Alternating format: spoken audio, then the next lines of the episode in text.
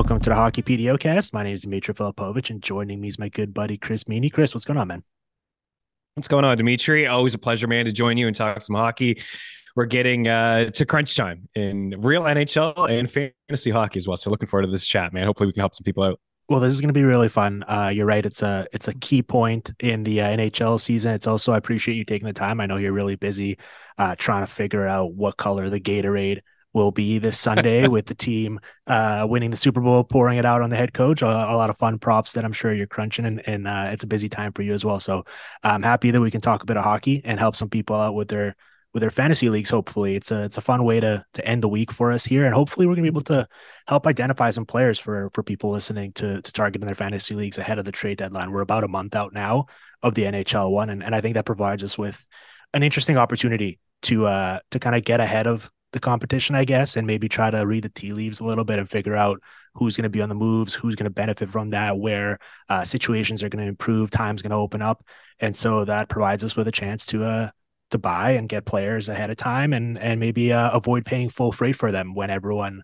uh, else jumps on board. So I'll give you the floor here. Uh, we're just going to go back and forth like we usually do. We usually wind up rattling off a bunch of names, really getting into it and getting into the weeds with with our situations we're we're trying to target. So, what's the first one on your list, and kind of what are you uh, most intrigued by?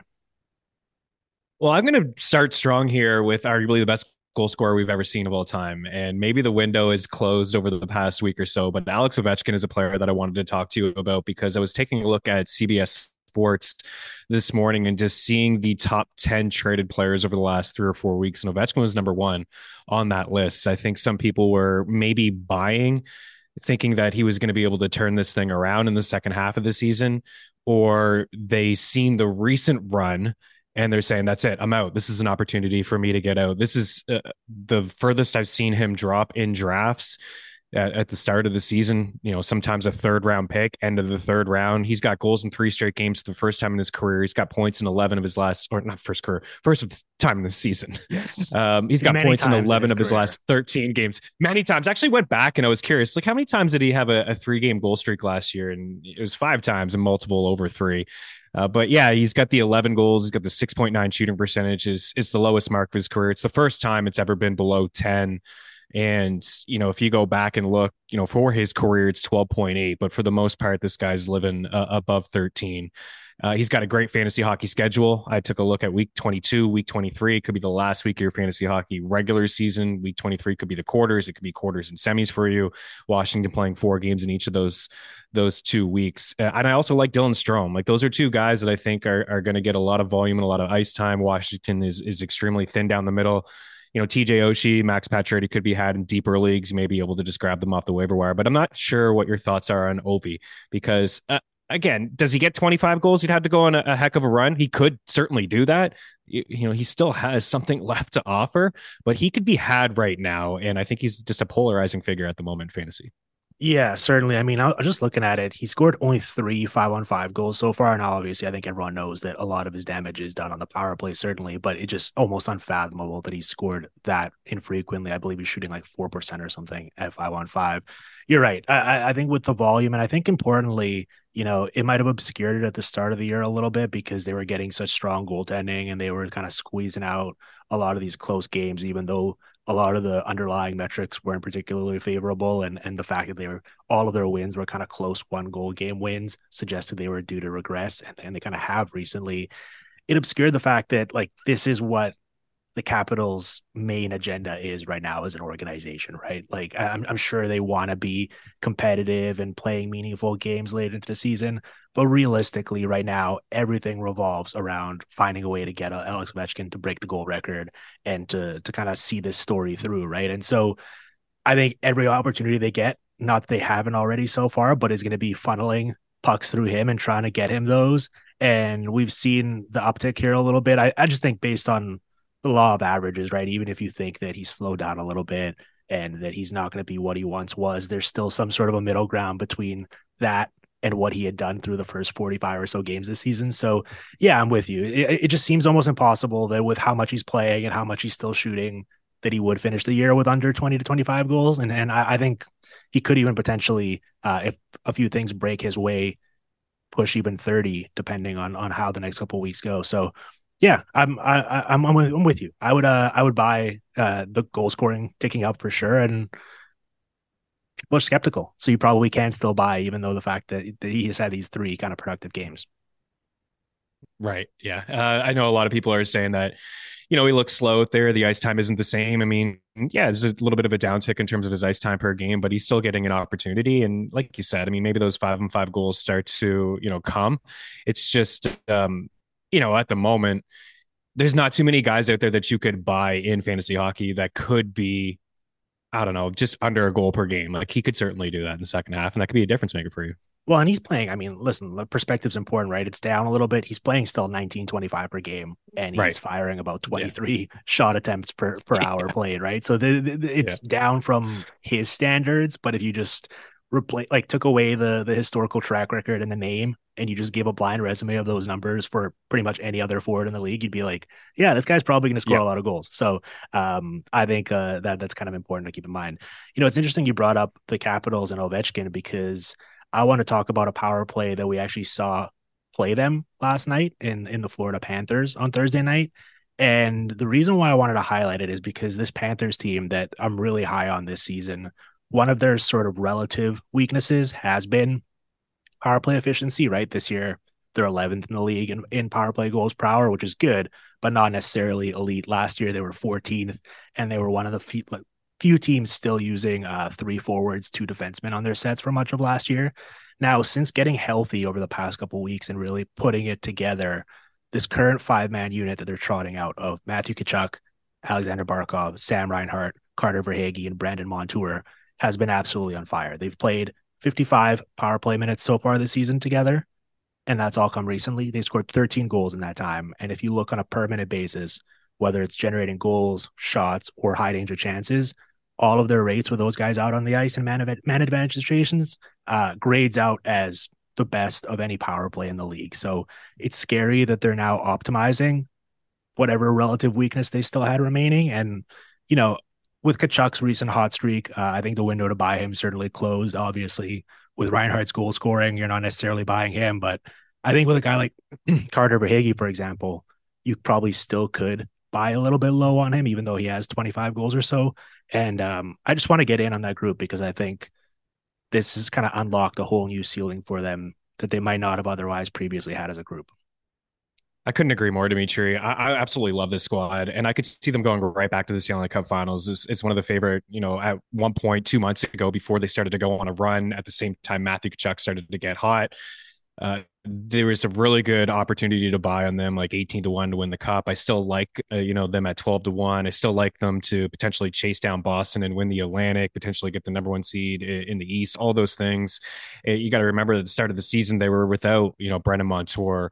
Uh, they were without Sam Bennett for a little bit. And, and also Tkachuk wasn't, I don't know, he, he may say he was healthy, but dude did not play I mean, he played fantastic throughout the playoffs, but he battled through some injuries and he had some offseason stuff to to deal with before the beginning of this season. I have Sam Bennett and Brandon Montour written down. I think Verhaeghe, if you can get Verhaeghe, absolutely any of those guys, if you could buy them, I'm I'm all in. As for Bennett, he doesn't get time on that top power play, but he has been pl- he has been playing five and five you know, with Verhaeghe and with Tkachuk At times, we've seen Paul Maurice put Cousins on that line and maybe put Verhaeghe up there, but at this, for the most part, Bennett is getting you know top six, a top six role on an explosive team. He's got 23 points in 39 games, so 13 in his last 16. And Montour only has 11 in, in 35 games, but the minutes are there, the ice time, the shot attempts are still there. He's still doing a couple other different things like throwing his body around, blocking shots, can help you in in, in some of those leagues as well. So I, I couldn't agree more on the Panthers. It, it, I, then they may buy.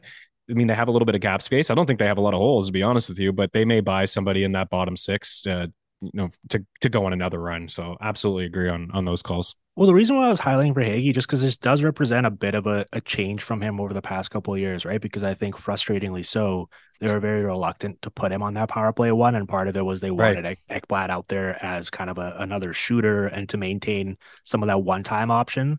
But Verhaeghe, like part of the reason why you want to prioritize having one timers at both circles is because we know that if the goalie has a chance to set, it kind of negates the purpose of the cross ice pass, right? That pass through the slot that every team's trying to execute, unless it's a one timer. You sort of the goalie can can recover in time, and then it's not as dangerous. But the thing is, Verhaeghe's wrist shot is just so violent and so lethal. And you see when he uncorks yeah. it that he can actually beat goalies cleanly, even if they have time to get set for it, just because he can pick his spot under the bar and beat you that way, anyways. And so now the fact they're using him that way, where he's averaging over three power play minutes per game this season, and he was at like one or or two last year, um, that is a bit of a change, right? So I, I, think a lot of goals are coming his way. I think he's going to wind up with 40 plus again this season. And so, yeah, I just want to get as many pieces of uh, of that pie as I can, and acknowledging that you know with Tkachuk's hot streak, and certainly with Reinhart having 38 goals so far, like it's going to be tough to get those guys. I think they're going to be coveted pretty highly by members of your league. But Verhaeghe might be someone that you can buy at a what his current owner views as a high price, but still might might not be high enough because they don't realize like that he's being used differently now compared to years past. So uh, I like that quite a bit. Okay, who's next on your list? Wyatt Johnston of the Dallas Stars. I'm a sucker for this guy. I, I really love his brand of hockey. And of course, as a rookie, scored 24 goals. And he was, you know, Hintz and Robertson stole the show throughout the playoffs last year for the Stars. But if you looked at some of the five and five numbers, expected goals and, and shot attempts, I mean, Wyatt Johnston checked a lot of boxes as well. And a very, very slow start to the season. Uh, I viewed him as, you know, a breakout candidate, you know, heading into the year. How could you view his, you know, second year player as a breakout candidate when he scored 24 goals? Was he going to score 30, 40. You know, I thought he had that ability to to get up to 30. But at the start of the season, you know, the, the ice time wasn't really there. He's playing with Benn who has, you know, regressed a little bit this season, had a good year last year. And ever since Pete DeBoer has made the the switch and, and, moving Joe Pavelski off that line and putting him with Benn, putting him with Dadonov, and and putting Wyatt Johnston with Roope Hintz, with Jason Robertson, of course, we've seen a spike in his game. Five goals and 10 points in his last 11, three plus shots in seven of his last nine, you know, 17 plus minutes in eight straight games. There were times where he's 13, 14 minutes here and there. It's not going to get top power play time. And it's possible Pete DeBoer says, you know what, I'm going back to, to Pavelski on that top line. Uh, that's certainly a possibility, but I'm living in the moment and I'm grabbing him wherever I can and I'm riding this thing out. And he just got right wing eligibility in Yahoo, which is a plus because, you know, there's a lot of centers out there. And, it, you know, that was the pushback that I had talking him up over the past couple weeks is I just don't know what center to drop. It's, it's really tough for me to find a, a place in my lineup for him. But now having that right wing eligibility makes it a little bit more flexible for him. So it, Dallas is another team I feel like with like Florida, I view them very similar, maybe not as much firepower, but I like what they have to offer. That second line with Duchene and Seguin and Marchment have been so consistent all year long. And all three of those guys, maybe apart from Duchene, are hanging around the waiver wire at the moment. I will be buying every Dallas Star I can here in the second half. Yeah, I'm contractually obligated to mix in some stars talk in every one of my shows, so I'm glad that you beat me to the punch Perfect. so that I don't, so I can beat the allegations of being a uh, a Dallas Stars homer. But yeah, I mean, Wyatt Johnston is certainly a favorite of mine, and and the good thing is that it's not like it's entirely role dependent either, as you mentioned. Like we've seen him be productive in other usages as well, so it's not obviously as ideal as his current setup, but even if he you know, even they went back to that previous formation with Pavelski on the top line, I still think Johnston can be very productive as he's shown, even with that in mind. But yeah, right now it's interesting because the underlying numbers are absolutely off the charts. Like with that line of Hintz, Robertson, and Johnston, I'll give you the uh the Natural Stat Trick. So they played 105 on five minutes together. Shots on goal, 78 to 25. High danger chances, 35 to 7, and goals are 9 to 1.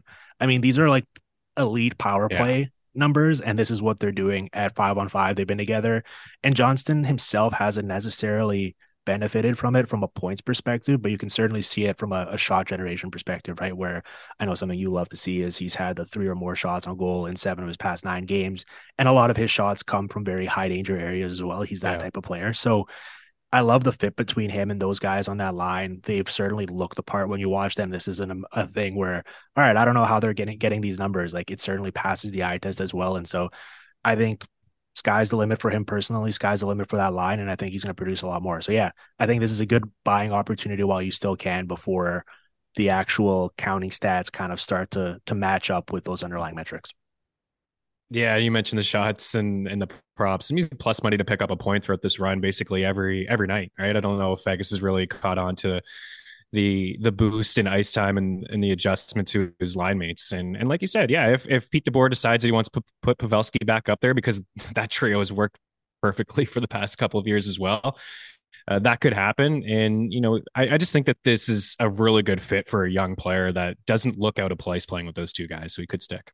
Well, and, and uh, you know, given his age and contract status as well, like we'll see. I think if Pavelski does stick around, and he certainly is playing well enough to stay around in the NHL for as long as he wants at this point, like Absolutely. he will be on the Dallas Stars. But Wyatt Johnston's clearly the future, and I think that while the Stars are managing their status as cup contender right now, they also generally as an organization take a bit of a longer term view with this sort of stuff. And I think they realize that whether it's the rest of this year or next year or the one after that, this probably will be their the trio up front that's carrying the mail for them. And so it makes sense that they're giving it a, time for experimentation and growth together right now. And I think the way they've looked, I see no reason why they would want to split that up anytime soon. So uh, get aboard the uh, the Wyatt Johnston Express while you still can. All right, let's give you um next one on my list is is a bit more of a, a somber one. It's a player that I love just as much, but the reason why I'm bringing him up is is for negative reasons. And we got this question from the PDOcast Discord. It's from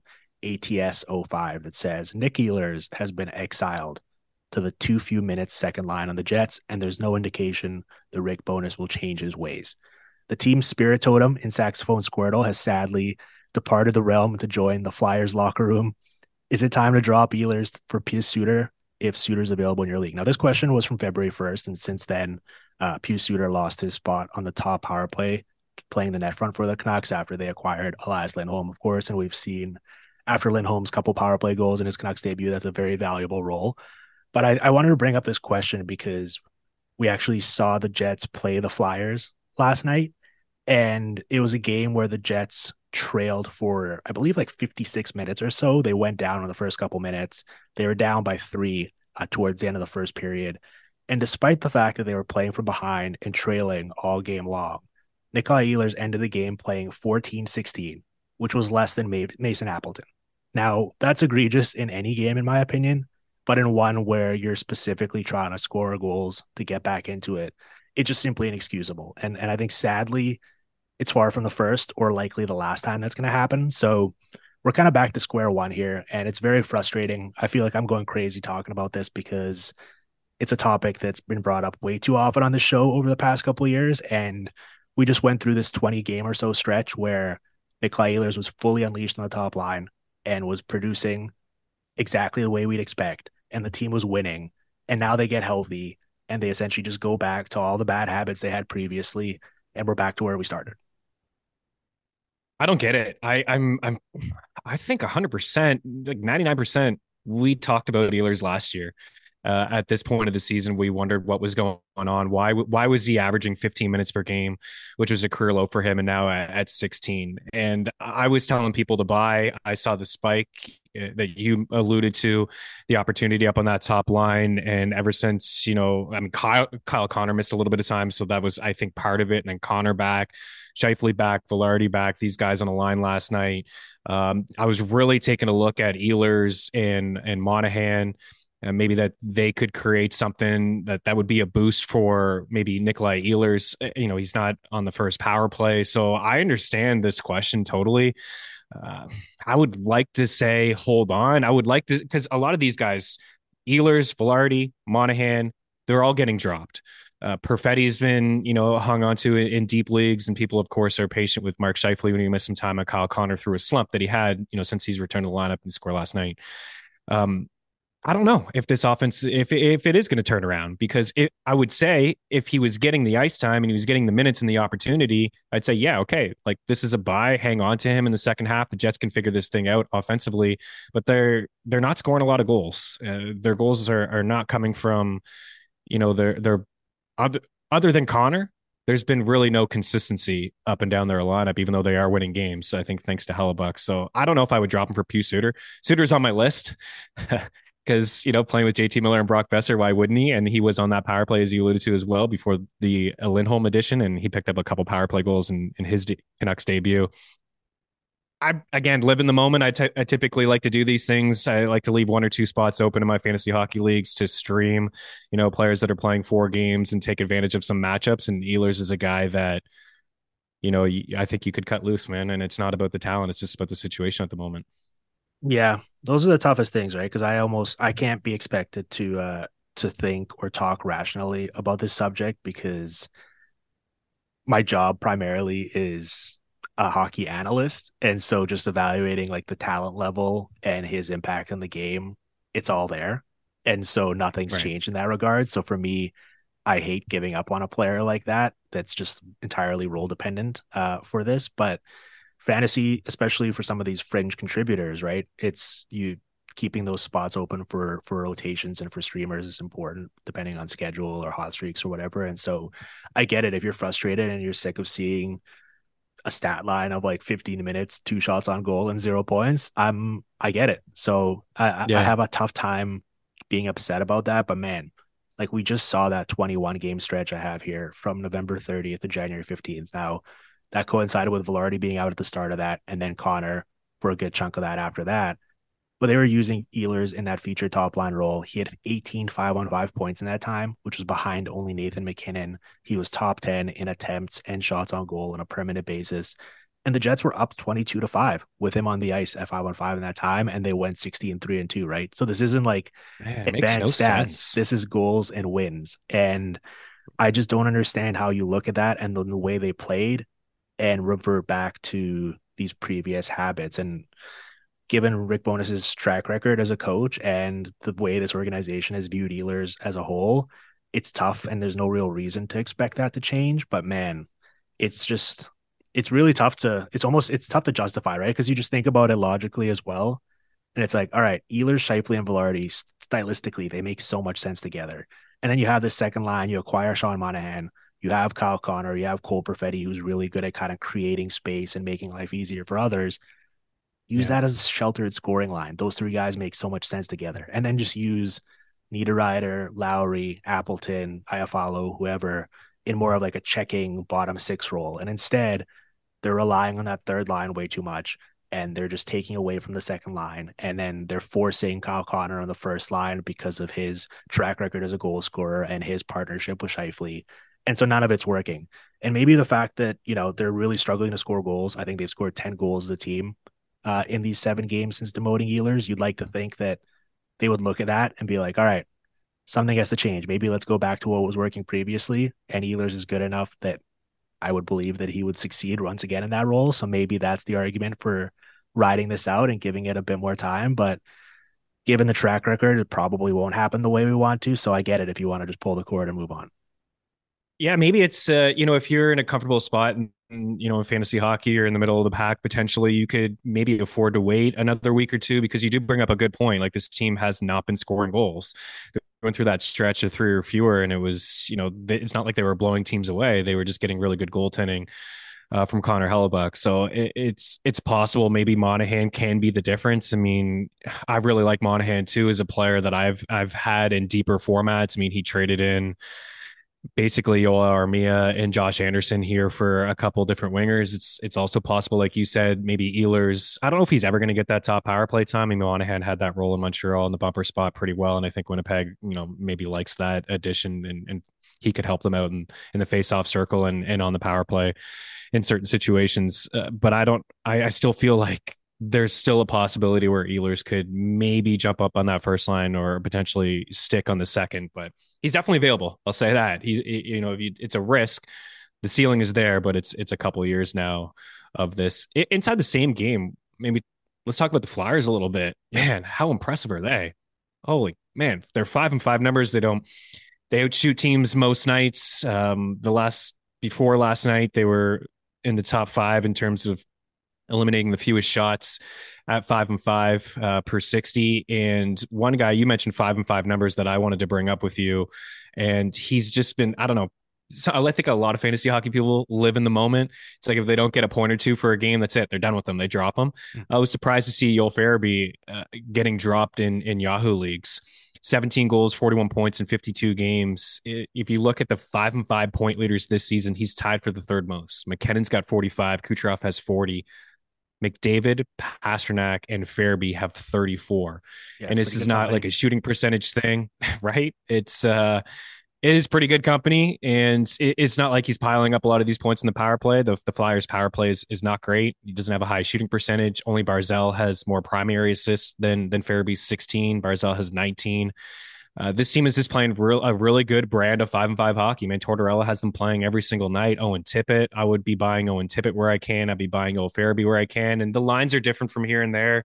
You know, I feel like whoever plays with Konecny and Couturier kind of, you know, get the offense going. But Couturier is also still shown this year that the offense may not still be there with him, but defensively, you know, he can shut down a guy. Uh, and it does leave some pretty good opportunities, maybe the second line for for Farabee. So uh, Tippett, 256 shot attempts at five five is the sixth most uh, in the NHL. He's got six goals and nine points in his last nine games. So you may not view the Flyers as like a, a team to target, but their top six pretty decent. They generate a lot of uh, shot attempts and chances at least. Well, the second part of that question from the listener, they noted the saxophone squirtle, and I did want to bring that up because the Jets were the original adopters of it and really brought it uh, into the mainstream in the hockey world. But since then, Scott Laughton has been forcing his Flyers teammates to listen to it for hours on end uh, in the training room and in all sorts of other situations at the facility. And listen, these two teams played last night.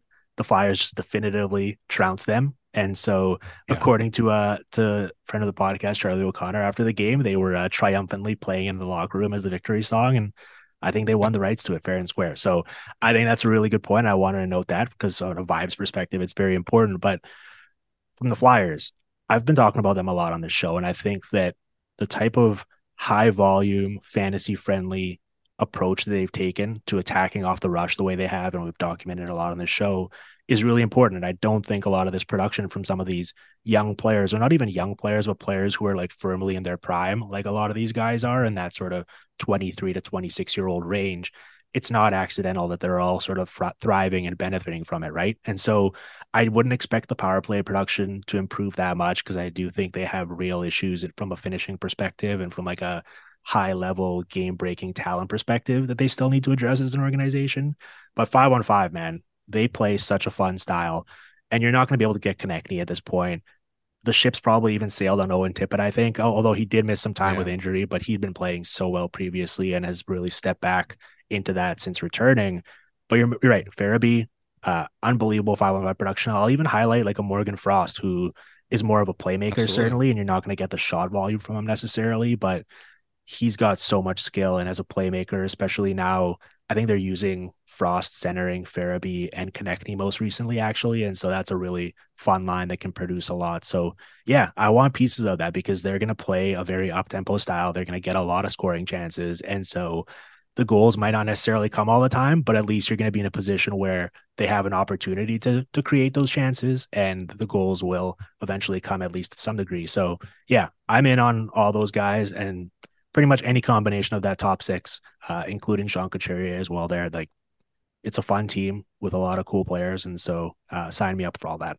Um, all right, Chris, let's uh let's take a break here, and then when we come back, we'll uh we'll keep rattling through some names and finish off our list. You are listening to the Hockey PDO cast streaming on the Sportsnet Radio Network.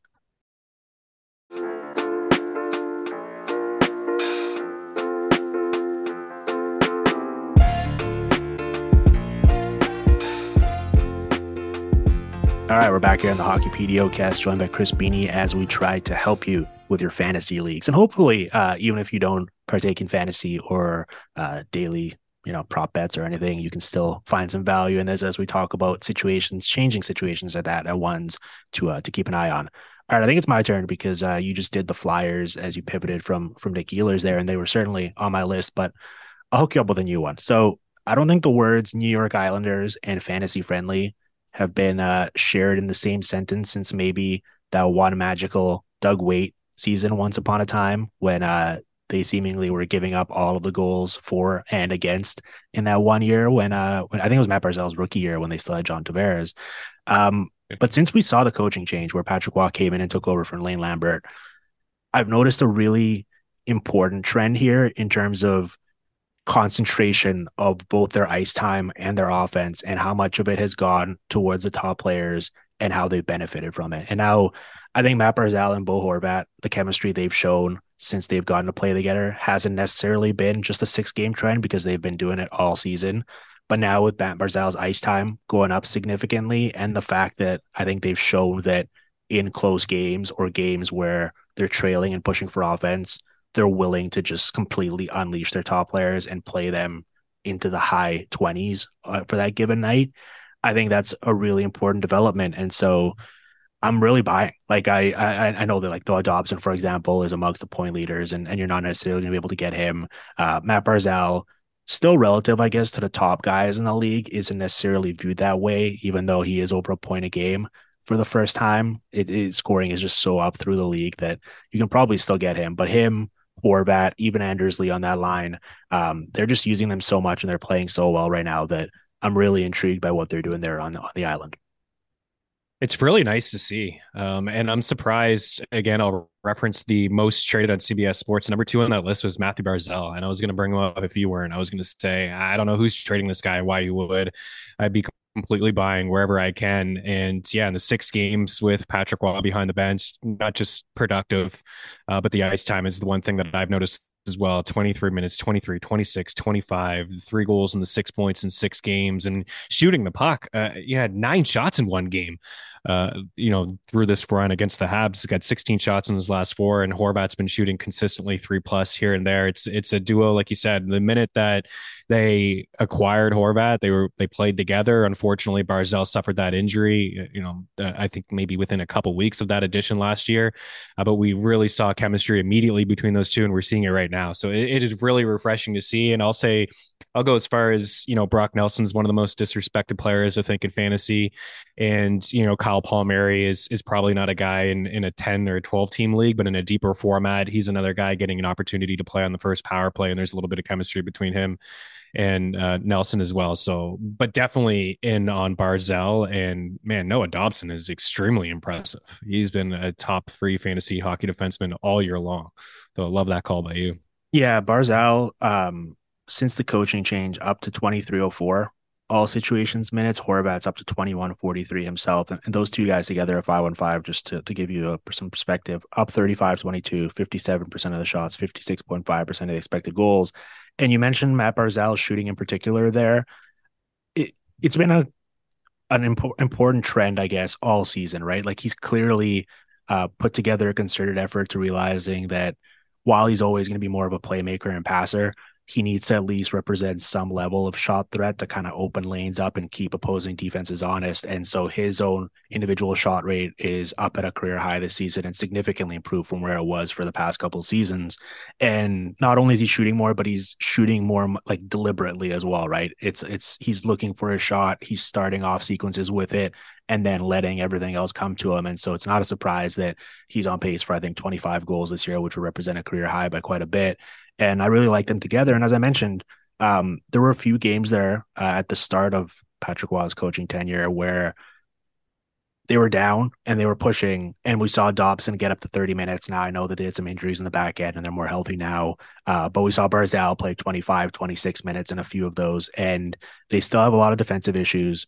They still, I think, are going to be in a game environment where they are going to have to score more than Islanders teams we've become sort of accustomed to in the past. And so I love that. It's all kind of coming together if this is going to continue for fantasies goodness, right? Where you're going to see their top players playing extreme amounts and they're playing really well. And so you put that all together, and I just expect Barzal and Horvat in particular to uh to really carry this over and have an awesome end to the season. One more note on on Dobson. You mentioned the ice time. It was the game against the Canadiens where he had 30 minutes and 17 seconds. They had a five minute major. It was the nasty hit from Brendan Gallagher. They were down by two goals. He didn't come off the ice in the full five minutes. He stayed on the ice for the entire uh, power play. No, it was a power play, so it wasn't super taxing on him. But you normally don't see that. Um, especially from a defenseman. It's rare to see a, a, defenseman stay on for the full five minutes, and it worked because they got the two goals and they, they ended up tying the game. So, uh, yeah, Dobson, it's just an unbelievable talent, and you know, there's there's certainly something going on there with the Islanders at the moment. So I like that. I'll, I'll, transition into I I think a team that's been pretty surprising in terms of the Ottawa Senators. I, mm-hmm. I, thought we'd see more from the Ottawa Senators this year, like at least from their offense. Uh, no, uh, goaltending's been an issue again for them this year. Korpisalo has strung together a couple decent games lately. The reason I'm bringing up the Senators because I think a lot of their players could be had. I, I, you know, maybe apart from Brady Tkachuk, if you're in a bangers leagues with hits and shots, you're you're satisfied with what he's bringing to the table. But Tim Stützle, uh, Tim Stützle was a top pick. He he went end of first, early second in some leagues, and and most questions I get at FTN from a fantasy hockey standpoint is, what do I do with Tim Stützle? Should I hang on to Josh Norris in deeper leagues? Uh, Vladimir Tarasenko worth my time? What defenseman of Chabot and Chychrun and Sanderson is most valuable to me? There's a lot of Senators questions. I think a lot of these players can be had. For one, they played the fewest games in the Eastern Conference. Only the Oilers have played more than them. So if you're looking ahead at games played, you're looking ahead at week 22, week 23, week 24. The Senators have a really good fantasy hockey schedule, four game weeks there. Uh, for Stützle himself, it's not like it's a bad season. He's got 47 points in 47 games. Just he had 39 goals and 90 points last year. He does have 13 points in his last 10. So maybe the window to buy him uh, is closing. As for Josh Norris, the, injuries have really slowed him down over the past couple of years, but it, it, does seem like he went seven games without a point. The second time he suffered an injury this year, and he and he came back. He was quiet, but recently there's points in four of his last seven. Ottawa shuffles their lines. It feels like every night it's hard to get a feel of of which guy's going to play with who. And sometimes Norris is in the on the first line. For the most part, it does seem like he has a top six role locked up. I just think these guys can be had. And as for the defensemen, love to get your thoughts too on which one you like the most. I mean, Chabot doesn't seem to leave the ice he's always on the ice and he's he's getting a lot of counting stats. Sanderson's been shooting lately. I think Chychrun has the highest offensive ceiling of the three, but he's also been pretty quiet too. So uh Senators can be had and let me get your thoughts on which one you like, which one you're buying, and maybe you're not into any of them. No, I'm I'm certainly into them. Uh I think Sanderson got hurt before the break and then the team just kind of went away and so I, I, don't think much thought was given to it. And now they've sort of resumed practicing getting ready to, re- to return to action and he's still out. So that doesn't really bode well for um, his imminent health in terms of being available right now. So maybe that eases some of these questions a little bit i guess. And i think this might be more of a like i know that over the next couple weeks Jakob Chychrun is going to be in a lot of trade talk again. Right. and uh and so we'll see if anything comes of that. It might be more of an off-season thing, and so I think people who are particularly playing in like dynasty leagues, right, and kind of more uh, future-oriented, are trying to figure out what to do with this more so than maybe um, in season ones right now. But yeah, it doesn't seem like long-term, uh, especially if you have to give Chychrun his next contract. That having those three guys on the same team makes a ton of sense from uh, a resource allocation perspective. So something will have to give. I still think that I love Sanderson's upside at, at both ends. And I think that if you cleared some more room for him and just allowed him to fully embrace all of that, the sky's the limit in that regard. So I think from like a ceiling perspective, I would be most intrigued in him moving forward. Um, but yeah, you're right. For right now, like Chabot just eats up so much ice time and unless something changes, I don't think there's any reason to expect that to be any different. So, yeah, they're they're a really intriguing team to watch. I'm curious to see what they do with Tarasenko as well. Right? There's kind of been mixed reports on yeah. whether they're going to sell him or whether they want to keep him around because he's been a good presence for some of their young guys. They clearly want to make some sort of a change. So I do expect whether it's at the trade deadline or whether it's this offseason, the team is going to look different in a meaningful way. Um, but yeah, we'll we'll see on that. I've got a next one for you, and I it's a player coming back from injury, and it is Victor Arvidsson. So, on the one hand, he is 31 in April, and he's coming off of his second back surgery right now, and we haven't seen him yet this season, right? So, I think we should temper expectations at least out of the gate in terms of what he's going to look like. But man, this Kings team desperately needs the prime version of Victor Arvidsson in terms of what he can provide from just an infusion of offense and and creation that he's shown previously. And in particular, I think Pierre Luc Dubois stands to benefit the most from it because if you look at the line mates he's played with, it's Alex Laferriere, Jared Allen, Anderson Dolan, Carl Grundstrom, Arthur Kaliyev, and they've really let him down from a, a, conversion and finishing perspective. And so if you're telling me that Arvidsson comes back and he's the player he he was previously before injury and he'll get to play with him, all of a sudden, I think that totally changes the calculus for everything.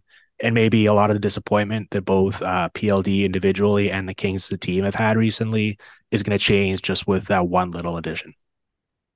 Yeah, I think not just that, but the coaching changes as well. I mean, the Kings are too good for the slump that they 14 losses in a, a 17 game span, and you know the offense dried up uh, across the board. Pierre Luc Dubois isn't a player that I was interested heading into the season just because I didn't feel like the usage rate was going to be there from him, and we've seen that the the downtick in ice time overall on the first unit with Winnipeg, not on the first unit. Really, from day one preseason, he wasn't even on the first unit, uh, but he there was a a little bit of I thought chemistry with Arvidsson. I thought uh, maybe I'm wrong in the preseason, but he's he has been one of the better five and five players in the NHL. Actually, like a sneaky good player, Arvidsson. That is. Mm-hmm. like loves to shoot the puck. He's great at five and five. It will help out the second unit. I think a lot of these Kings are. I this is the time to buy because of the slump that they had the brand that they play at five and five is pretty good. Like they're usually uh, among the leaders in shot attempts and shots. Um, most of them are high danger chances as well. Some nice little scoring chances for them. So I, have noticed that Kempe has been getting dropped in league. So it, it, Adrian Kempe has been certainly could be had. I think Quinton Byfield has had a sneaky good season as well. Five and five up on that top line for a majority of the season. And I, I, like the call for for Arvidsson. He's hanging around fewer than forty percent of, of, fantasy leagues, and that could get Pierre Luc Dubois going. Um, right now, I wouldn't hold him, but I think if you're in a deeper format, maybe you get ahead of it and you see maybe these two will will have some chemistry together. Even Fiala, like Fiala hasn't been super consistent. He has more to offer as well as as a player. So I, I think across the board, maybe the only guy I probably wouldn't buy is is Anze Kopitar, and it's nothing against him. It just doesn't shoot the puck enough for me. But these other guys should be able to get some counting stats for you. And I think in the second half, this team turns it around. They're way too good. Uh, I mean, from what we've seen the past couple. Here's months. a crazy Pierre Luc Dubois stat for you. So he's played 605 five on five minutes this season.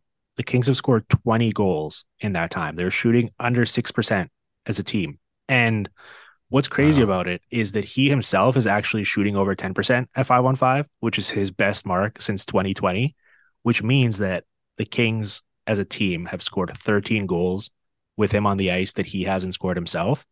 And they're shooting 4.5% in all of their shots on goal that he's not taking while he's wow. out there. Wow. So that kind of tells you the story of when I say, like, I certainly think he's not blameless here. And like, I think his effort and attention to detail and all of that stuff is is warranted in terms of the criticism of it and i think he needs to play better.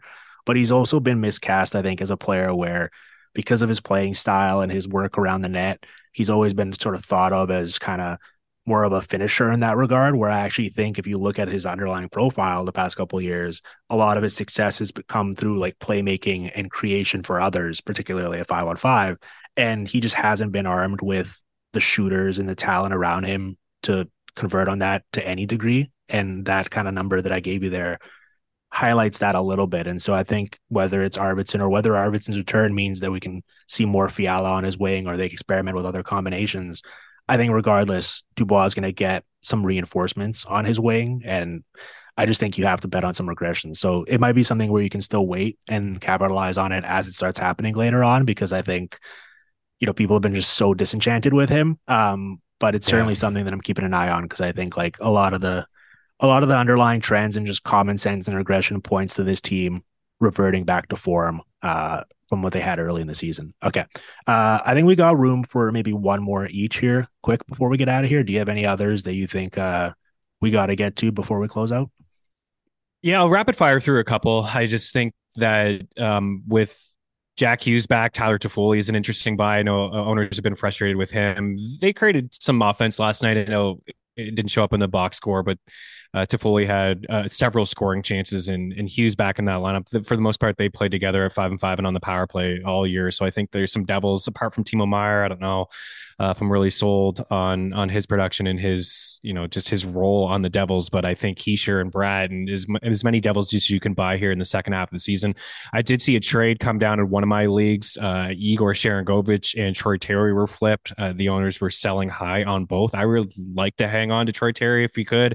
Uh, he's he's on uh, definitely on a heater at the moment. Igor Sharangovich, uh, you know, an 18% shooting rate, just lost Lindholm. Power plays a bottom five, bottom six power play in the NHL. Maybe an opportunity to sell. And the player that was traded the other way was John Tavares. I thought that was a, a nice buy on Tavares. He had gone pointless in nine straight. Now he's got goals in three straight, six over that span. Uh, it looks like uh, you know the, the, shot attempts have been there for him all year. Eight point three percent shooting rate, career low.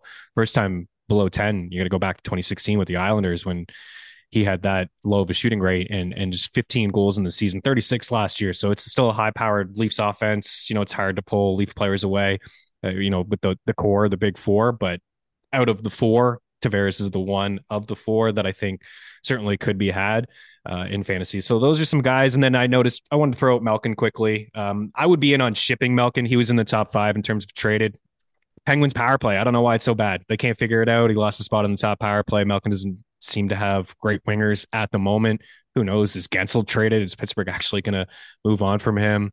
We could see some massive changes. Maybe Dubas decides, no, I'm going all in even more uh, and get some wingers for Evgeny Malkin. So it's another guy that I would be into moving him, but I could see him also at the same time being a buy low uh, candidate. And I would only do it if you're at the top of your near the top of your standings in fantasy. Yeah. Uh, I'll give you one more on my list, and it's a player I think you and I have actually spoken about in the past last year when we did our show, and it's kind of along the same lines of injury return.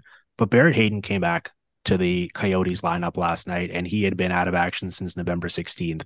Now they're using him out of the gate, kind of slowing him back, uh, easing him back into the lineup, right? I think they were playing him on this kid line with Logan Cooley and Dylan Guenther, which is interesting, but their usage was pretty low they've been using Jack McBain to center that Keller Schmaltz combo up top, and I wouldn't say he's done anything in the meantime to solidify his role there. And I think if anything, since Hayton's been out, they the Coyotes have really missed him because they tried various combinations and just didn't have the center option to fit between those guys. But we know how productive and electric Keller and Schmaltz are going to be together. We've seen Hayton really contribute to that line because he has that individual skill set that those two don't have in terms of crashing the net and kind of living in the middle of the ice. And so he can help them as a finisher. And even before he got hurt, he was a good regression candidate, right? I think he only had two goals on his first like 35 shots before he got hurt.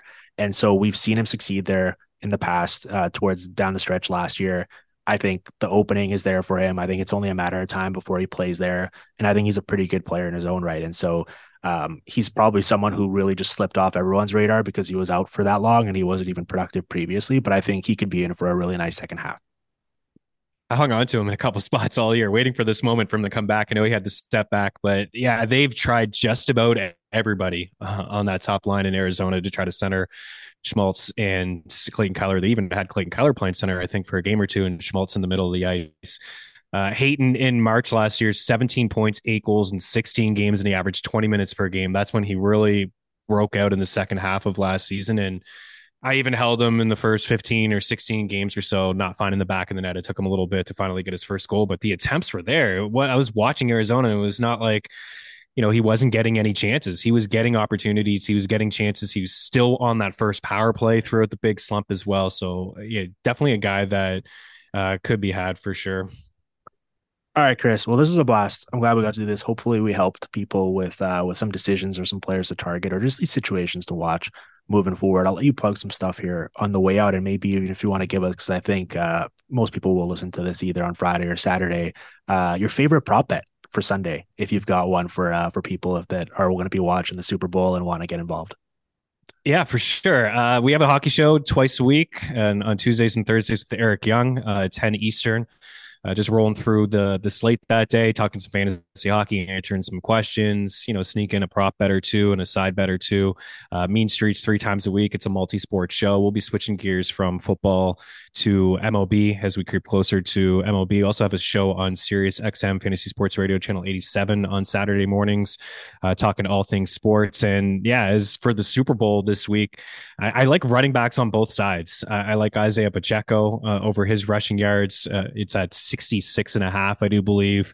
His rushing attempt props at 14 and a half. He's had 15 plus rushing attempts in 12 of his last 15 games. And you know, he's averaging 21 rushing attempts per game here in the three games in the playoffs. He scored a touchdown in each one of those three, and uh, it's a it's a different vibe in Kansas City. We're used to seeing the offense being fantastic. This year, it's the defense has been really really good, and they're leaned on the ground on the ground game here over the past uh, six or seven weeks.